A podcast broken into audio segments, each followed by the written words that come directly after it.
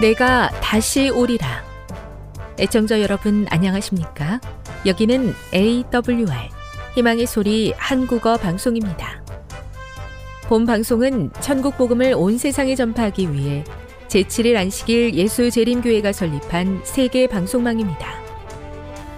에이더블유알 희망의 소리는 유럽, 라틴 아메리카, 아프리카, 러시아, 아시아의 방송망을 통해 전 세계에 복음을 전파하고 있습니다.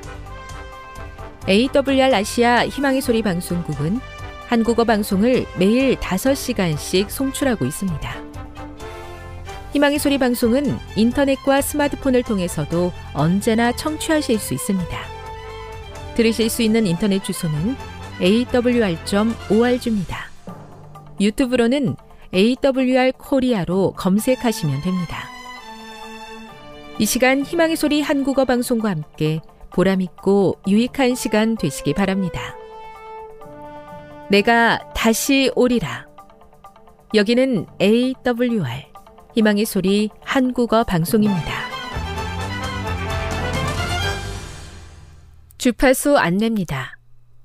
괌에서 송출하는 우리 방송은 한국 표준시로 새벽 한 시 삼십 분에 만 천구백오십오 킬로헤르츠로, 새벽 두 시 삼십 분에 만 오천오백삼십 킬로헤르츠로, 새벽 다섯 시에 구천칠백 킬로헤르츠로 세 회에 걸쳐 송출하고 있습니다. 스리랑카에서 송출하는 우리 방송은 한국 표준시로 새벽 네 시에 구천칠백육십오 킬로헤르츠로, 우즈베키스탄에서는 밤 아홉 시에 만 오천오백삼십 킬로헤르츠로, 타지키스탄에서는 밤 아홉 시에 만 오천오백십오 킬로헤르츠로 각각 한 시간씩 방송하고 있습니다. 애청자 여러분의 많은 청취 바랍니다.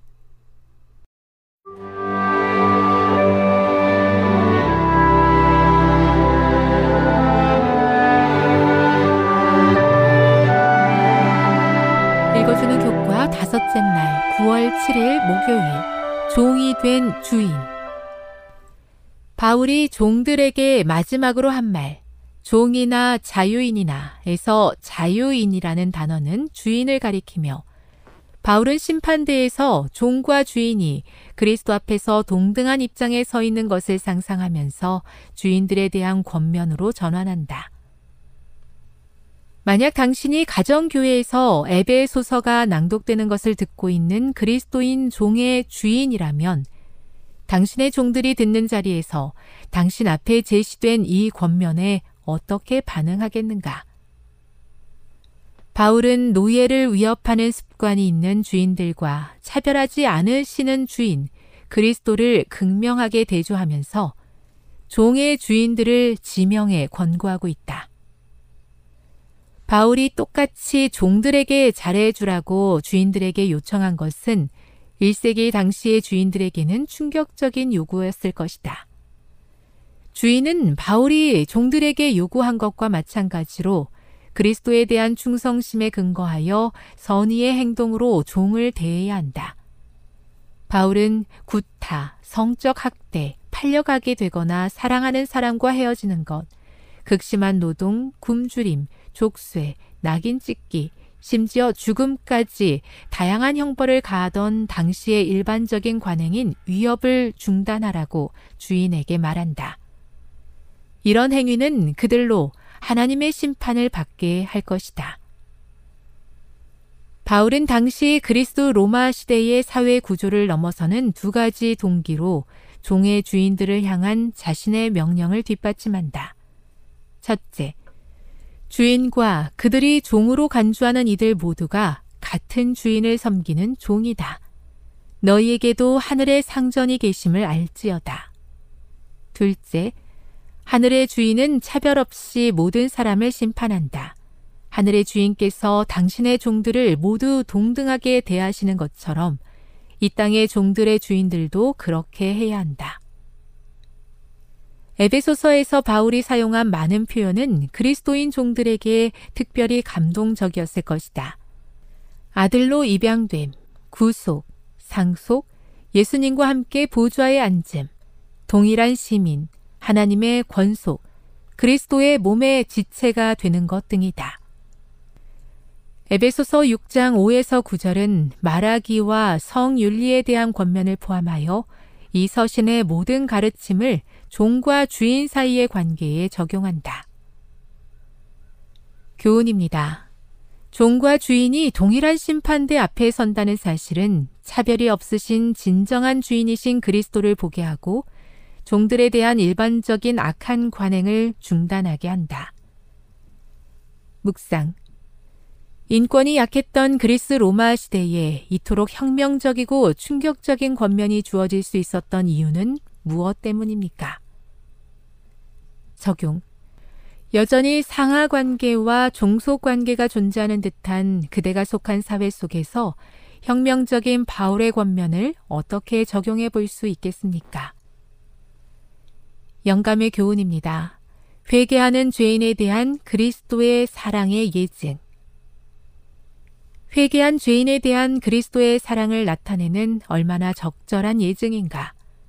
그의 주인의 소유를 횡령한 종은 손해를 배상할 것이 아무것도 없었다. 하나님에게서 여러 해 동안의 봉사를 도둑질한 죄인은 그 빚을 청산할 방법이 없다.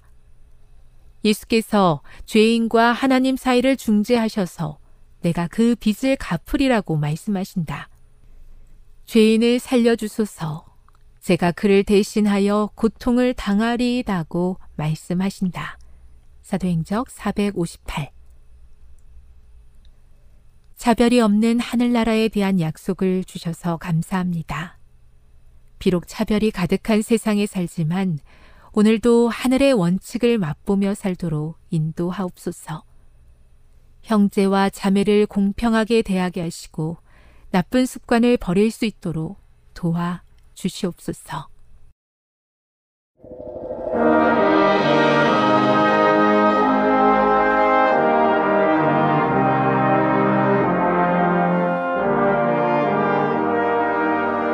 희망의 소리 청취자 여러분, 주 안에서 평안하셨습니까?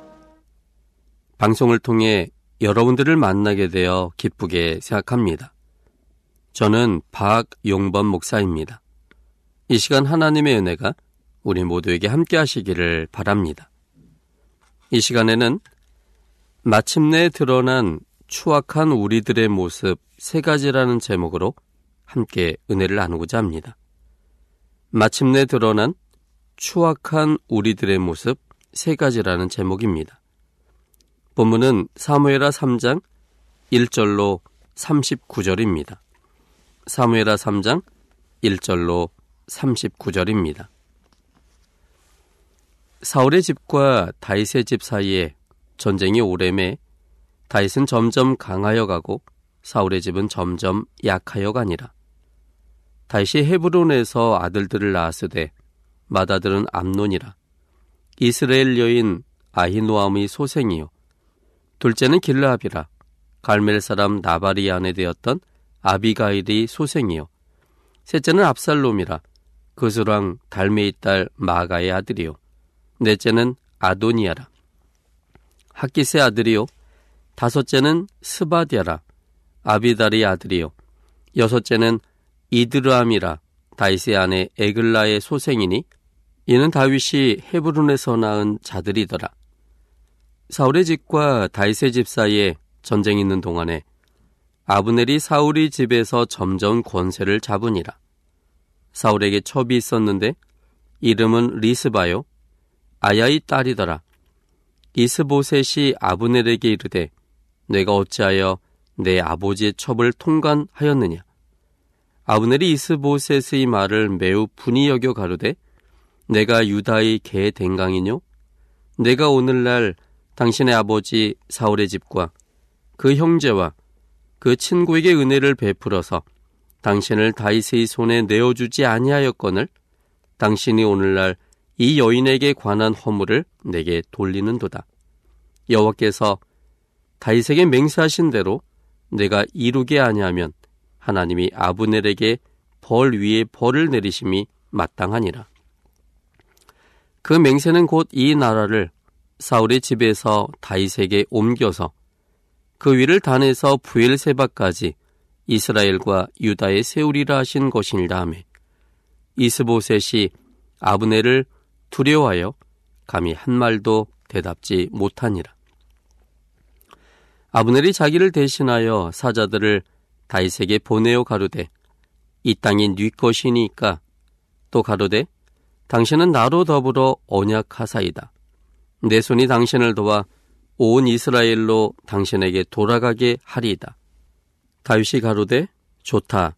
내가 너와 언약하려니와 내가 네게 한 가지를 요구하노니 나를 보러 올 때에 위선 사울의 딸 미가를 데리고 오라. 그렇지 않으면 내 얼굴을 보지 못하리라 하고, 사울의 아들 이스보셋에게 사자들을 보내어 이르되, 내 처 미가를 내게로 돌리라. 저는 내가 전에 블레셋 사람이 양피 일백으로 정혼한 자니라. 이스보셋이 보내어 그 남편 라이스의 아들 발디엘에게서 취하매, 그 남편이 저와 함께 오되 울며 바오림까지 따라왔더니 아브넬이 저에게 돌아가라 하며 돌아가니라. 아브넬이 이스라엘 장로들에게 말하여 가로되, 너희가 여러 번 다윗으로 너희 임금 삼기를 구하였으니 이제 그대로 하라. 여호와께서 이미 다윗에 대하여 말씀하시기를, 내가 내 종 다윗의 손으로 내 백성 이스라엘을 구원하여 블레셋 사람의 손과 모든 대적의 손에서 벗어나게 하리라 하셨음이라 하고, 아브넬이 또 베냐민 사람의 귀에 말하고 이스라엘과 베냐민의 온 집이 선히 여기는 모든 것을 다윗의 귀에 고하려고 헤브론으로 가니라. 아브넬이 종자 이십 인으로 더불어 헤브론에 이르러 다윗에게 나아가니, 다윗이 아브넬과 그 함께한 사람을 위하여 잔치를 배설하였더라.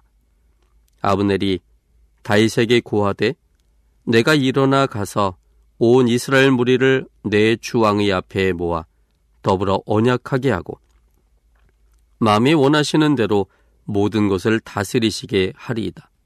이에 다윗이 아브넬을 보내매 저가 평안히 가니라. 다윗의 신복들과 요압이 적군을 치고 크게 노력한 물건을 가지고 돌아오니, 아브넬은 이미 보냄을 받아 평안히 갔고 다윗과 함께 헤브론에 있지 아니한 때라. 요압과 그 함께한 모든 군사가 돌아오매, 오기 요압에게 고하여 가로되, 넬의 아들 아브넬이 왕에게 왔더니 왕이 보냄에 저가 평안히 갔나이다. 요압이 왕에게 나아가 가로되, 어찌하심이니까? 아브넬이 왕에게 나아왔거늘 어찌하여 저를 보내어 잘 가게 하셨나이까? 왕도 아시려니와 넬의 아들 아브넬이 온 것은 왕을 속임이라. 왕이 출입하는 것을 알고 모든 하시는 것을 알려 함이니이다 하고, 이에 다윗에게서 나와서 사자들을 보내어 아브넬을 쫓아가게 하였더니, 시라 우물가에서 저를 데리고 돌아왔으나 다윗은 알지 못하였더라. 아브넬이 헤브론으로 돌아오매, 요압이 더불어 종용이 말하라는 듯이 저를 데리고 성문으로 들어가서 거기서 배를 찔러 죽이니, 이는 자기의 동생 아사엘의 피를 인함이더라. 그 후에 다윗이 듣고 이르되, 넬의 아들 아브넬의 피에 대하여 나와 내 나라는 여호와 앞에 영원히 무죄하니, 그 죄가 요압의 머리와 그 아비의 온 집으로 돌아갈지어다. 또 요압의 집에서 백탁병자나 문둥병자나 지팡이를 의지하는 자나 칼에 죽는 자나 양식이 힙절한 자가 끊어지지 아니할지로다 아니라.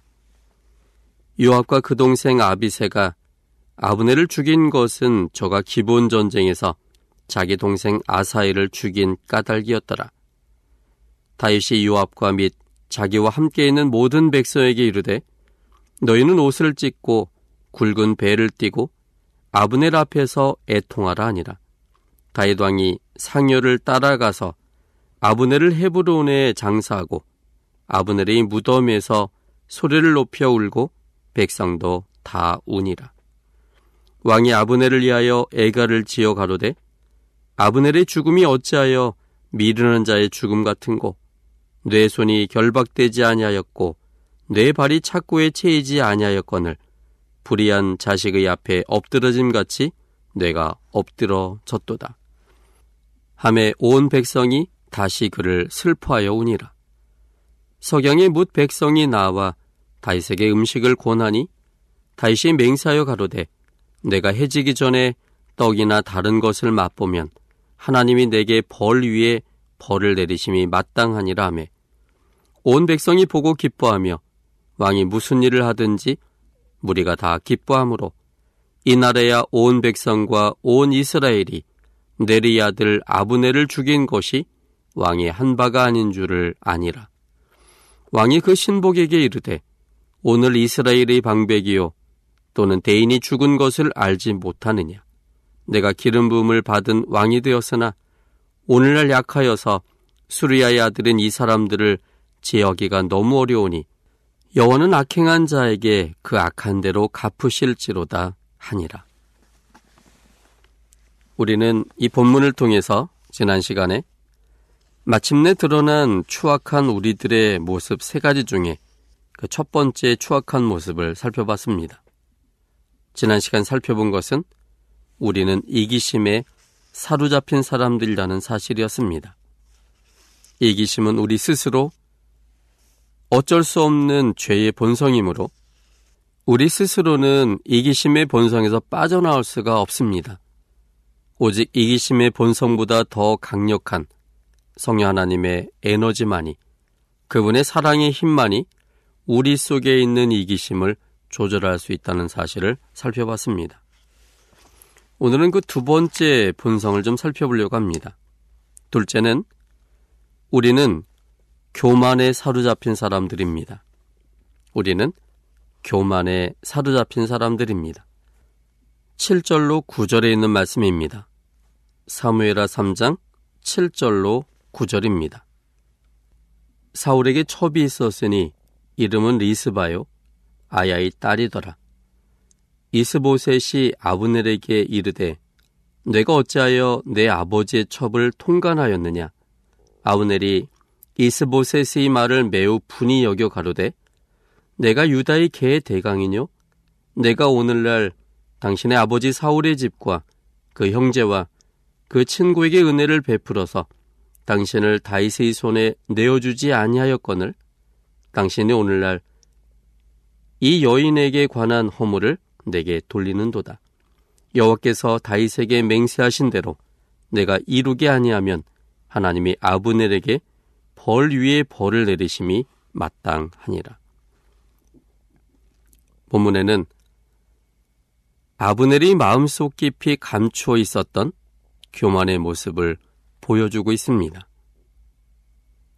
아브넬은 사울의 장군이었는데 사울이 죽자 사울의 아들이었던 이스보셋을 왕위로 올려 세웠습니다.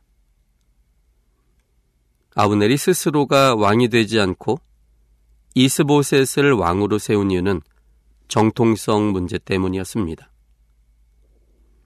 사울의 아들인 이스보셋이 왕이 될 때 이스라엘 사람들의 인정을 받을 수가 있었기 때문에 아브넬은 자신이 왕이 되고 싶었지만 표면상으로는 이스보셋이 왕이 되게 했고 자신은 실세가 되는 신리를 추구했습니다. 그런데 아브넬의 마음속에 깊이 감추어져 있던 교만심이 그도 모르게 밖으로 나오게 되었습니다. 그것은 사울왕의 첩이었던 리스바라는 여인과 통관하는 사건이었습니다. 이 대목에서 잠시 생각할 부분이 있습니다. 모든 권한과 명예를 실제적으로 가지고 있었던 아브넬이 왜 하필 전 왕의 첩과 통관을 했을까 하는 문제입니다. 당시 맘만 먹었다면 이스라엘 중에 원하는 여성을 취할 수도 있었는데 굳이 전 왕의 첩을 취한 이유가 무엇이었을까요? 이 문제에 대한 힌트가 사무엘하 십육 장 이십 절로 이십일 절에 있습니다. 사무엘하 십육 장 이십 절 그리고 이십일 절에 있는 말씀을 보겠습니다. 압살롬이 아히도벨에게 이르되 너는 어떻게 행할 모략을 우리에게 가르치라. 아히도벨이 압살롬에게 이르되 왕의 아버지가 머물러 두어 궁을 지키기 위한 후궁들로 더불어 동침하소서. 그리하면 왕께서 왕의 부친의 미워하는 바 됨을 온 이스라엘이 들으리니 왕과 함께 있는 모든 사람의 힘이 더욱 강하여지리이다. 그것은 왕에게 속한 사람을 취함으로 공개적으로 그리고 공식적으로 왕의 자리를 차지했음을 선언하는 의미를 갖고 있습니다. 이것은 아브넬의 속마음을 보여주는 사건이었습니다. 아브넬은 비록 사람들의 눈을 의식하여 이스보셋을 왕위에 올렸고 실제적인 권력을 자신이 가지고 있었음에도 불구하고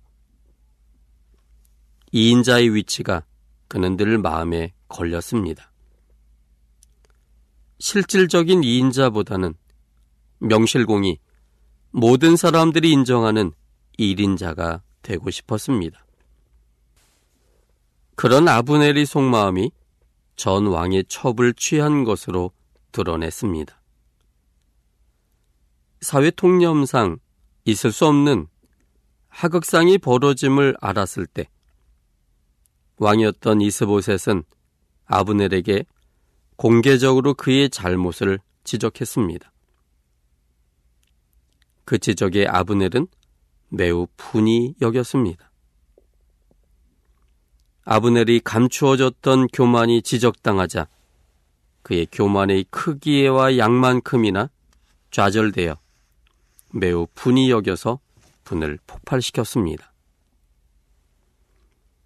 자신이 깎여진 자존심을 개대강으로 표현하였습니다.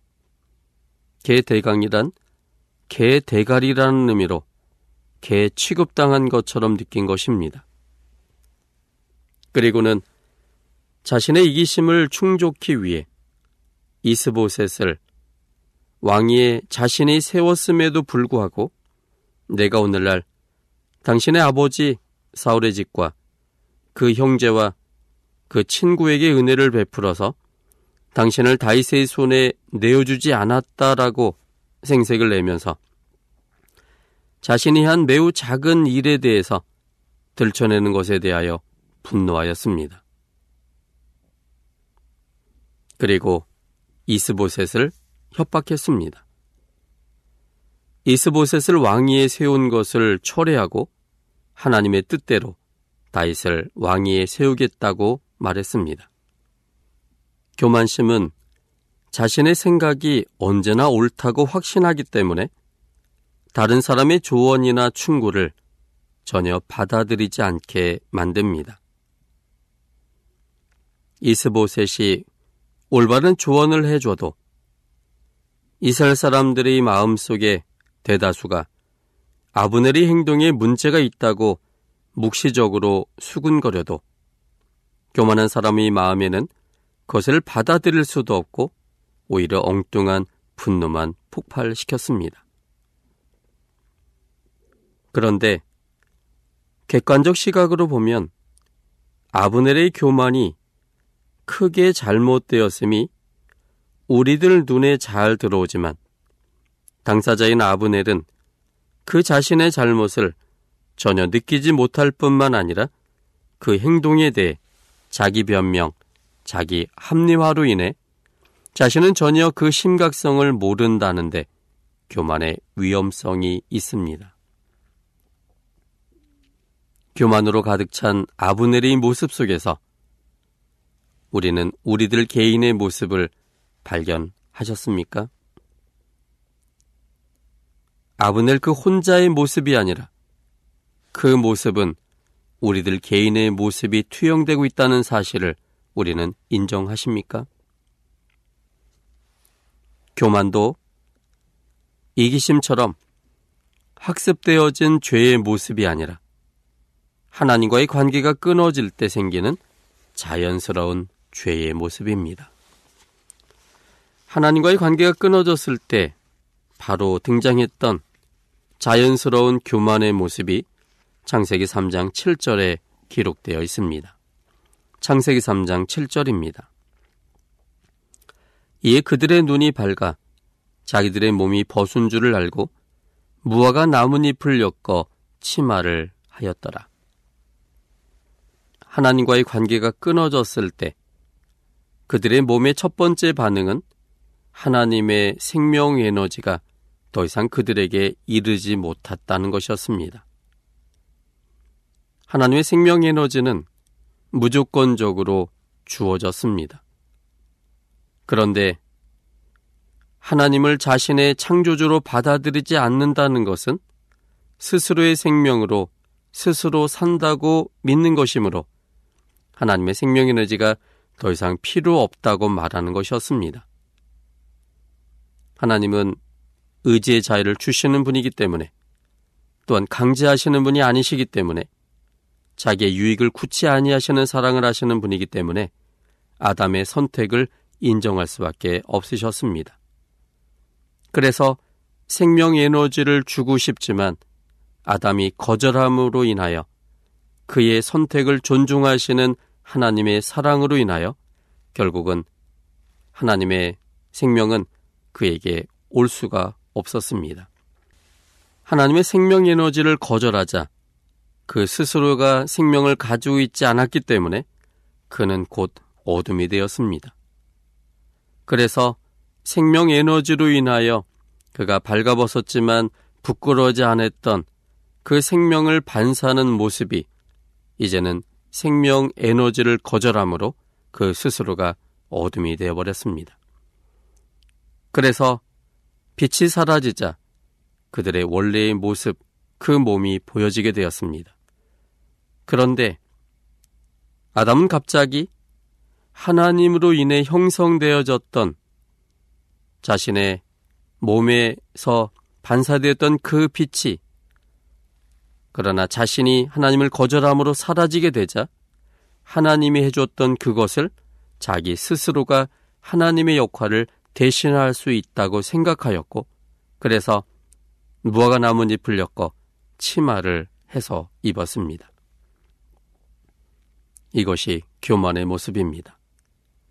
하나님을 떠나서도 하나님을 대신하여 스스로 뭔가를 할 수 있다는 생각, 그것은 학습된 것이 아니라 하나님과의 관계가 끊어질 때 자연스럽게 나오는 죄의 모습이었습니다.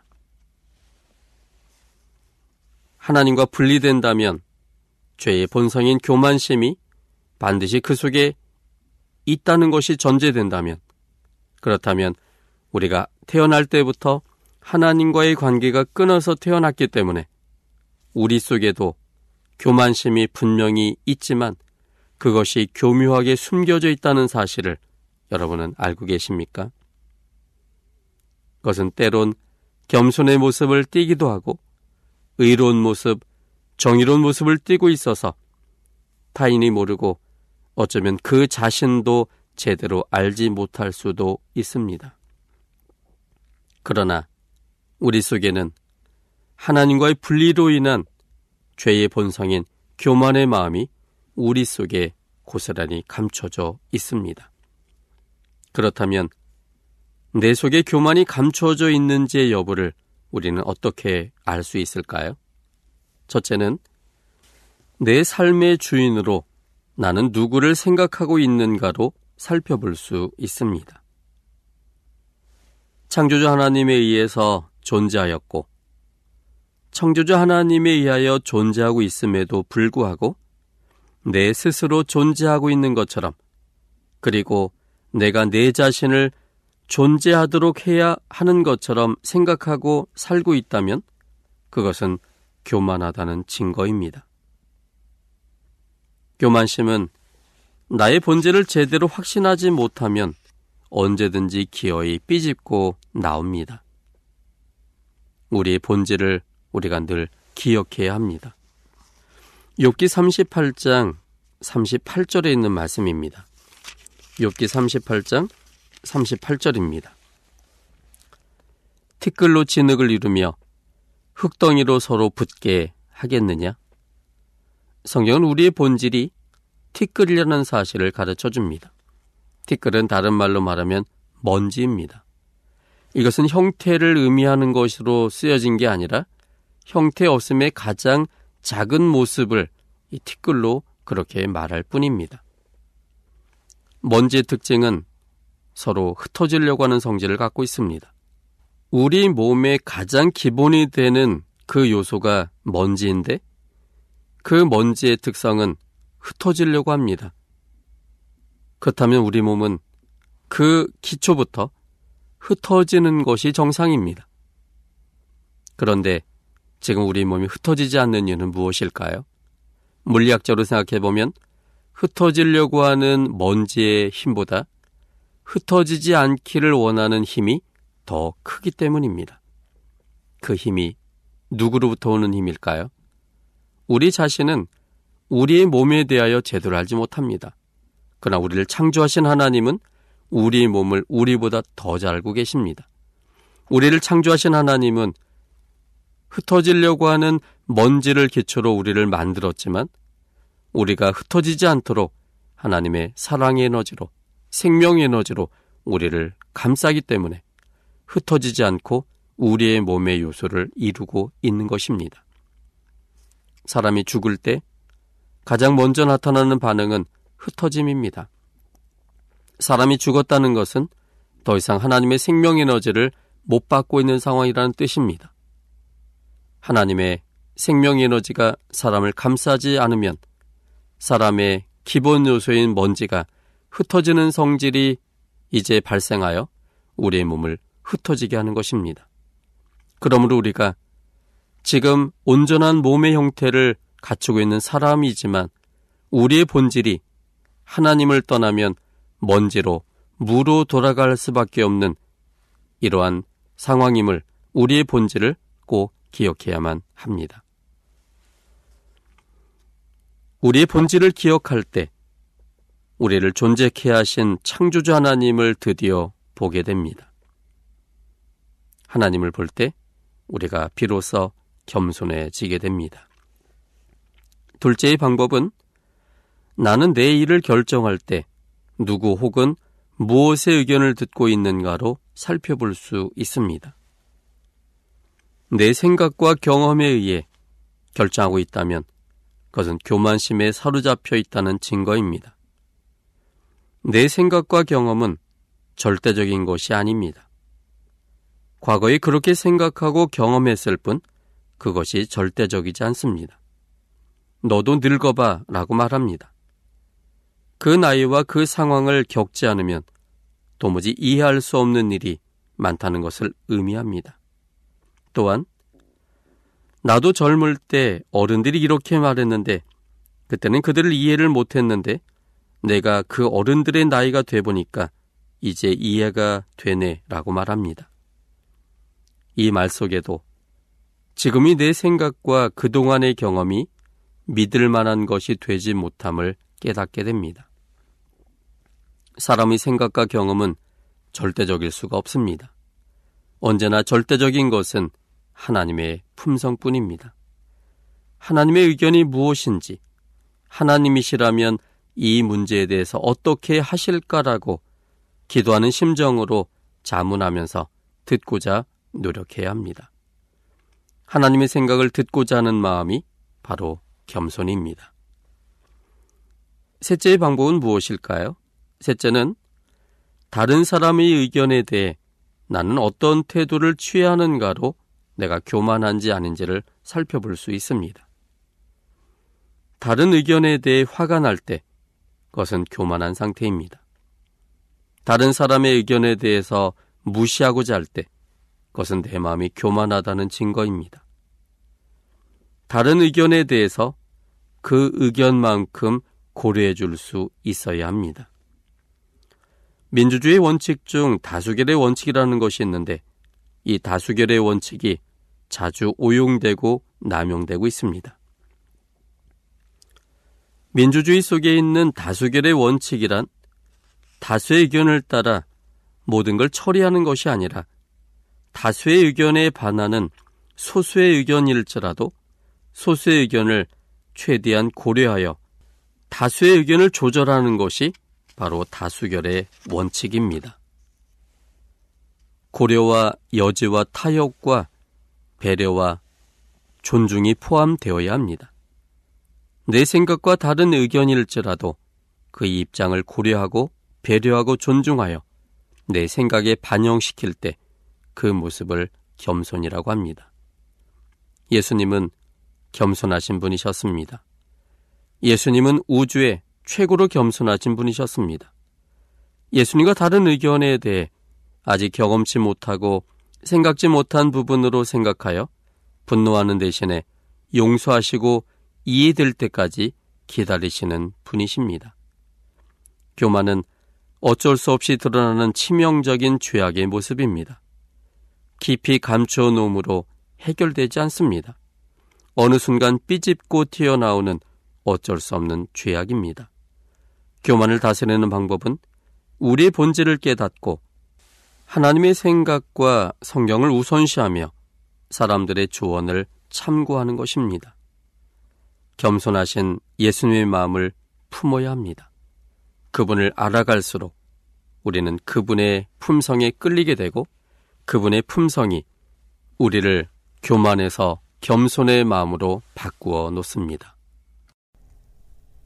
지금 여러분께서는 에이 더블유 알 희망의 소리 한국어 방송을 듣고 계십니다.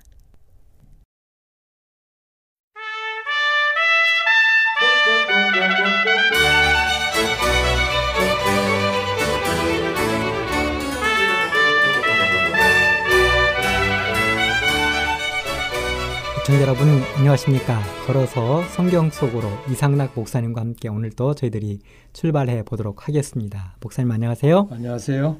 네, 목사님께서 지난 시간에 유대인들의 한이 서려 있는 이 콜로세움에 대해서 자세히 말씀을 해주셨거든요. 예. 이 복음을 거절하고 자기들 마음대로 행했던 그 이스라엘 백성들이 훗날 로마에 패망하고 이제는 콜로세움을 그 세우는데 앞장서고 거기에서 자신들의 그 운명이 죽음으로 귀결되는 그런 모습들을 많이 봤는데요. 그런 역사를 이렇게 되돌아보면 저희들이 하나님의 말씀에 순종하는 것이 얼마나 귀중한지 그런 그 교훈을 많이 받았습니다. 어, 콜로세움을 목사님께서 이렇게 그 관람하시고 어, 다음에 아마 베드로 성당을 가신 것으로 이렇게 원고를 받았는데요. 베드로 성당이 어떤 곳인지 또 거기에 저희들이 배워야 될 그 교훈들은 무엇인지 좀 말씀해 주시면 감사하겠습니다. 예, 감사합니다. 우리는 계속해서 지금 로마에 있는 여러 어, 순교지, 유적지를 우리가 공부를 좀 하고 어, 답사를 하고 있습니다. 로마라고 하면은 과거 그리스 문화와 그리스도교의 전파 이후에 이 로마가 그야말로 세계에서 문명의 지도자적인 역할을 한 곳입니다. 그래서 우리는 로마를 영원한 도시라 그렇게 부르는데 그 이유는 역사를 살펴보면은 로마는 정치적으로도 통일을 이루었고 또 법적으로도 특별히 통일을 이루고 어, 막강한 영향력을 세계에 끼친 것을 알 수 있습니다. 그리고 셋째로는 종교적인 그 통일을 이루어서 어, 종교적인 제국의 중심지가 되었습니다. 그래서 이 로마가 오늘날에도 막강한 영향력을 행사하고 있다 그렇게 말할 수가 있습니다. 이건 우리가 유럽사를 공부하면서 로마를 공부할 때에 아주 익히 알고 있는 이러한 문제인 것입니다. 지난 시간에 순교자의 피가 흘렀던 이 콜로세움에 대해서 말씀을 드렸고 또 거기에 못지않게 치르크 막시모 대 경기장에 대해서 좀 말씀을 드렸습니다. 이 막시모 경기장도 순교자의 피가 흐르는 참으로 어, 우리 신앙인들에게는 깊은 교훈을 주는 곳이었습니다.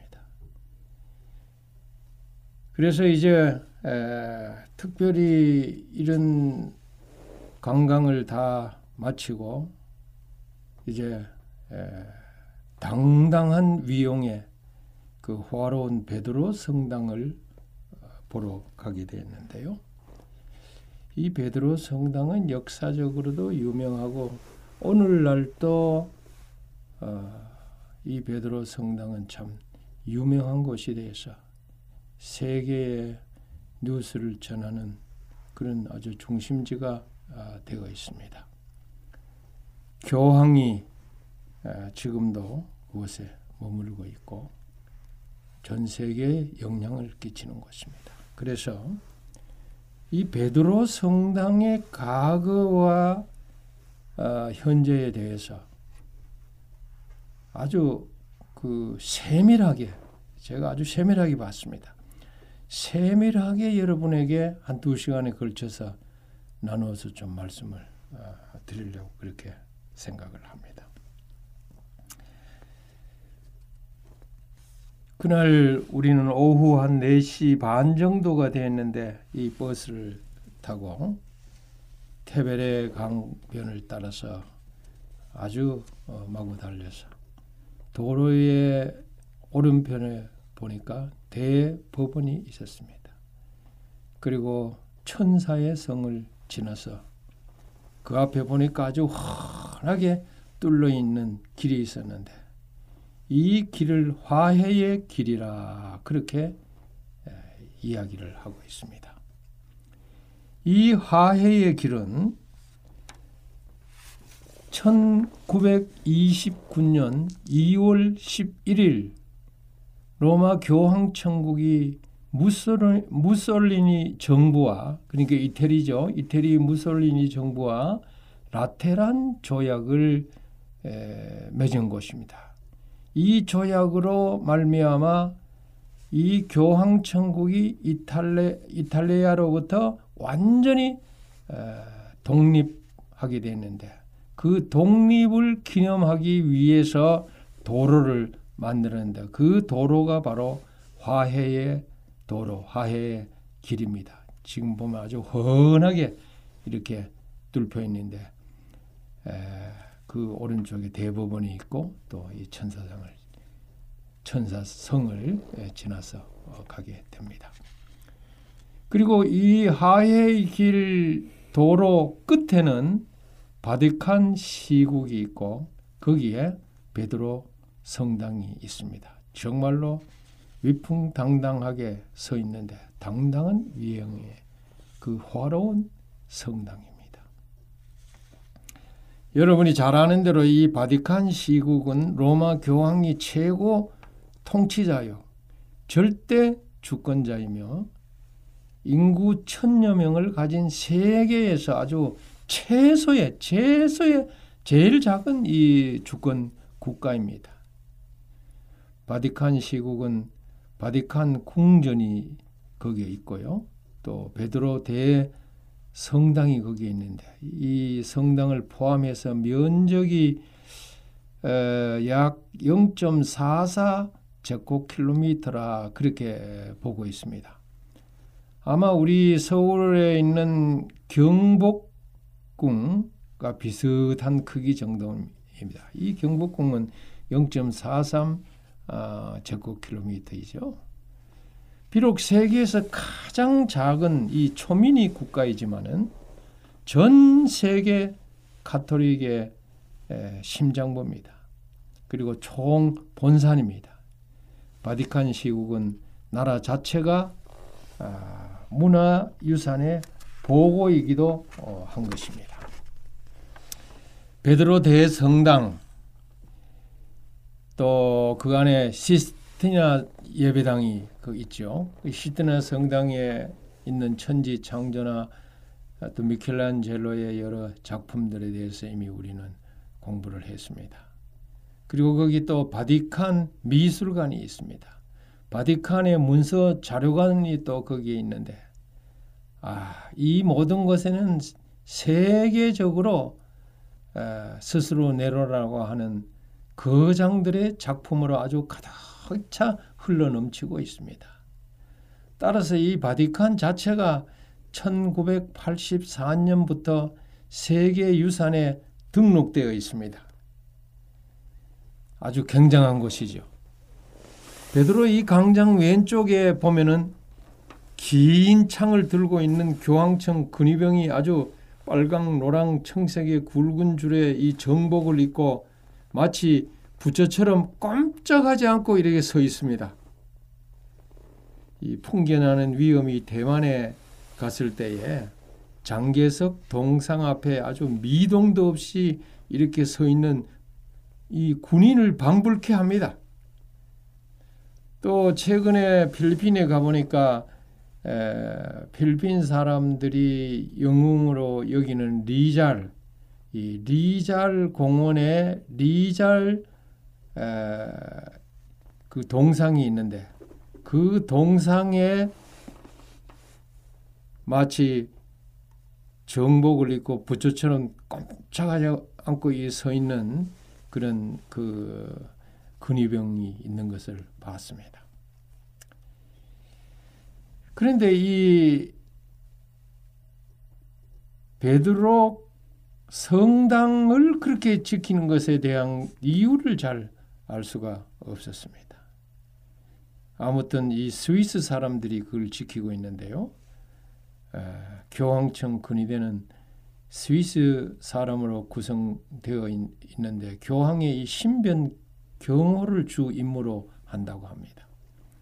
천오백육 년 교황 율리우스 이 세에 의해서 이 근위대가 창설이 되어 있고 오늘날까지 이루고 있습니다.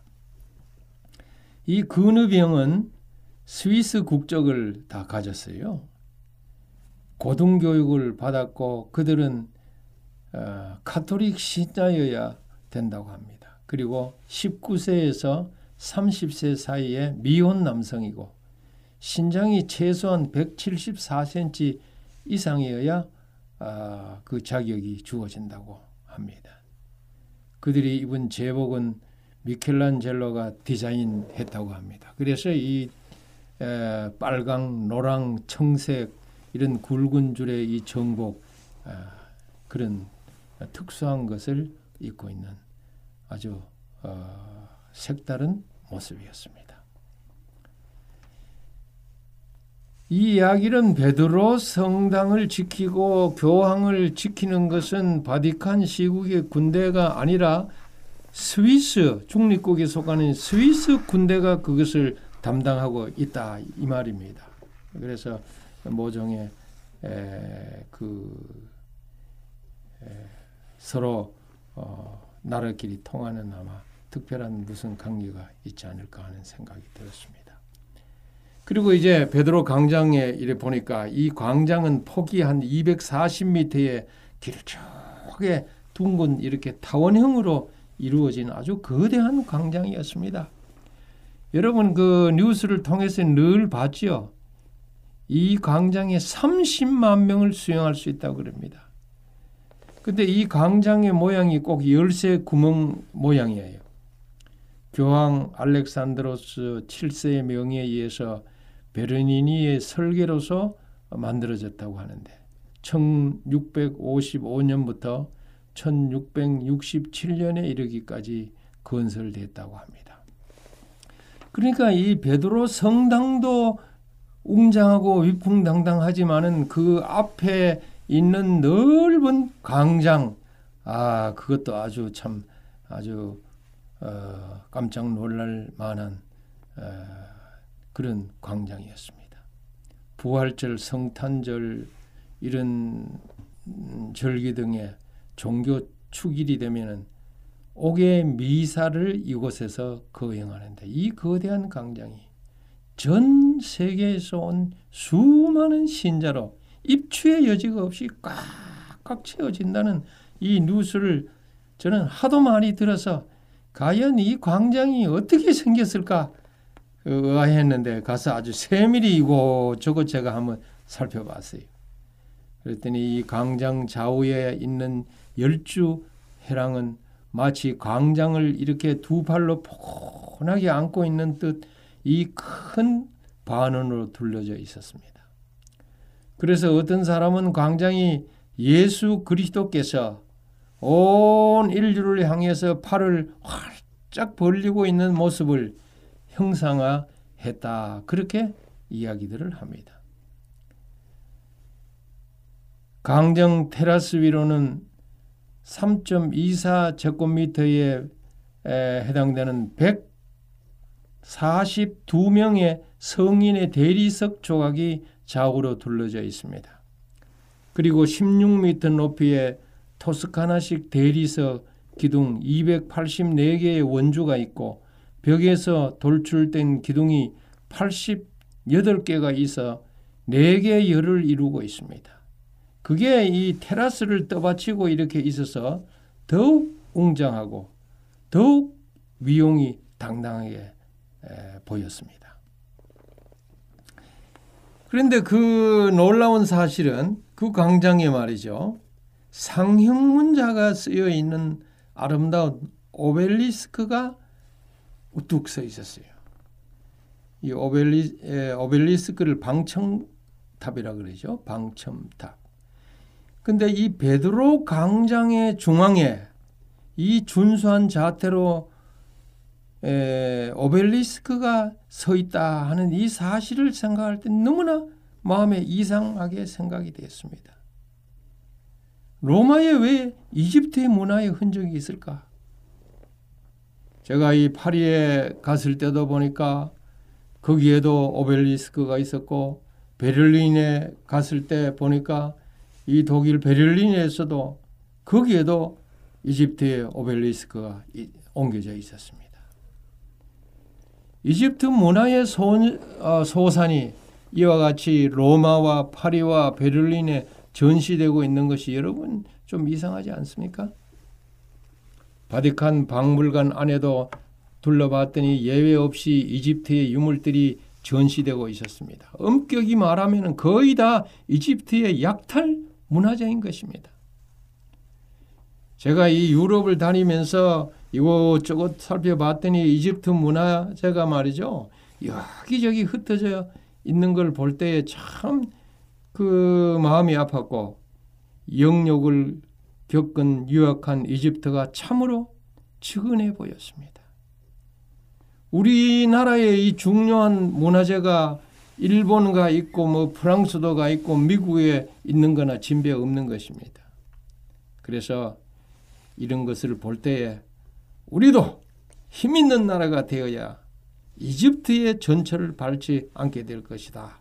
그런 아주 생각이 아주 강하게 일어났습니다. 그래서 주님이시여, 하나님께 복받은 대한민국이 이제 힘을 얻도록 도와주시고 전 세계를 향해서 복음을 전파할 수 있는 전초기지가 되는 나라가 되게 해 주시옵소서.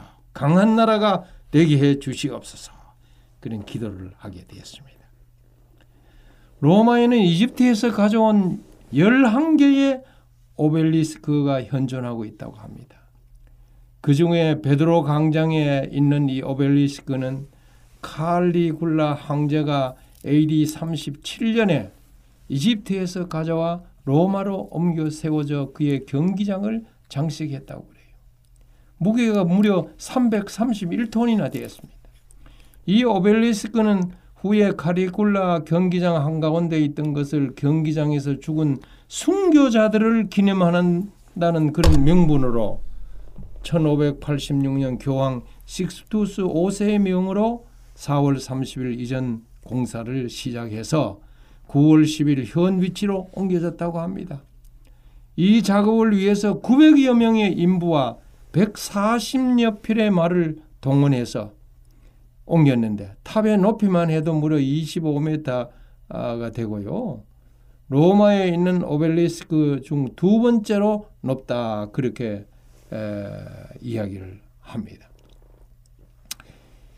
여러분, 그래서 이 오벨리스크를 볼 때에 다르게 생각할 거 없어요. 베드로 성 어, 광장에 있는 이 오벨리스크는 이 광장 지역의 과거에 예수 그리스도로 말미암아 목숨을 바친 순교자를 기념해서 이곳에 옮겨져 있다는 것을 기억하게 될 때에 은혜가 있는 것입니다.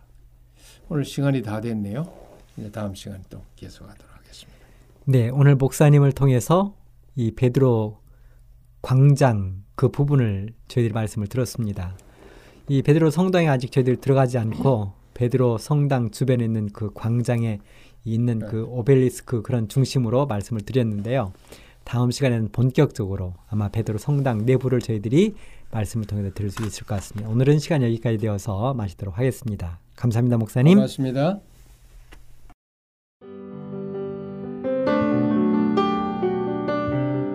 행복한 시간 되셨습니까? 지금까지 여러분께서는 에이더블유알 희망의 소리 한국어 방송을 청취하셨습니다. 방송을 청취하시고 문의를 원하시는 분은 우편번호 공이사육일 대한민국 서울시 동대문구 이문로 일 길 십일 희망의 소리 방송부 앞으로 편지나 엽서를 보내주시거나 지역번호 공이 삼이구구 오이구육 팔 번으로 전화주시기 바랍니다. 지금까지 함께해 주신 애청자 여러분들께 감사드립니다. 애청자 여러분, 다음 이 시간까지 하나님 안에서 늘 평안하십시오. 감사합니다. 내가 다시 오리라. 여기는 에이더블유알, 희망의 소리 한국어 방송입니다.